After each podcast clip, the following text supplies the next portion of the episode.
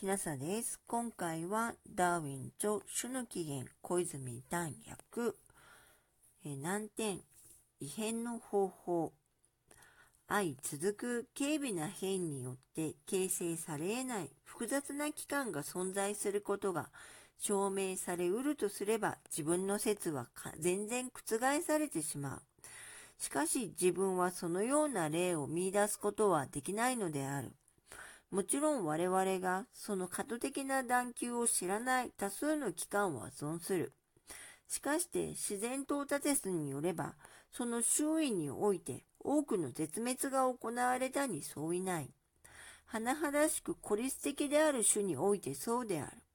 また、同一網に属するすべてのものに共通である機関にあってもそうである。この場合には、その機関は本来遠い過去において形成されたものであり、その時以来その項に属するもの、ことごとくにおいて発達してきたからである。ある機関が過渡的段丘によって形成され得なかったという結論を下すには、極めて慎重でなければならない。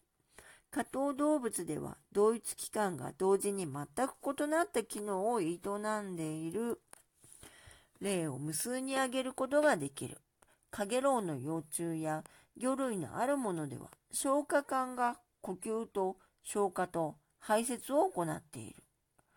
このような場合には、もしも何かの利益が得られるならば、以前2つの機能を行っていた1つの器官の全体または一部が自然淘汰によって1つの機能だけに特殊化することになる。このように知覚されない段丘によってその性質を著しく変更するのである。二つの異なった器官、もしくは二つの極めて異なった形態の同一器官が同一個体において同一機能を同時に行っていることがあり、これは極めて重要な異変の手段である。エラを有する魚で水中に溶けている空気を呼吸すると同時に、そのエラの中の自然の空気を呼吸するものがあるが、そのエラは著しい脈管性の部分に分かたれており、空気の供給を受けるために気管を持っている。これは良い例であって、本来浮遊するために作られたある器官が、それとは著しく異なった目的のための器官に変えられることを明らかに示しているからである。エラがもっぱら呼吸のために使用される期間に変化されたということは疑うべき理由がないのである。この見解によれば、真の肺臓を有するすべての脊椎動物は、ある浮遊装置またはエラを備えた昔のある不明な原型体から生じたものであるという推論が下されうるわけである。高等脊椎動物ではエラは全く消失している。しかしその胎児にあっては顎の両側に裂撃があり、弓形の動球があってエラの痕跡を示している。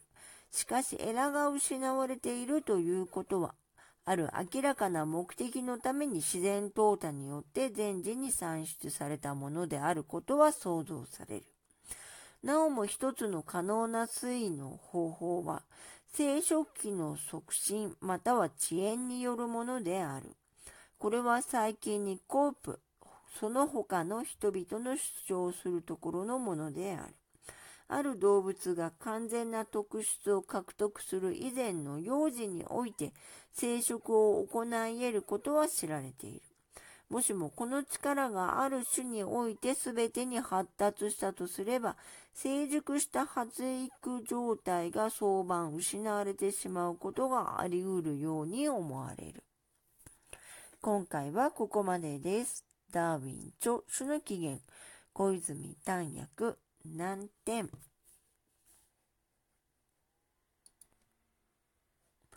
異変の方法でした。もしあなたが聞いていらっしゃるのが夜でしたらよく眠れますようにおやすみなさい。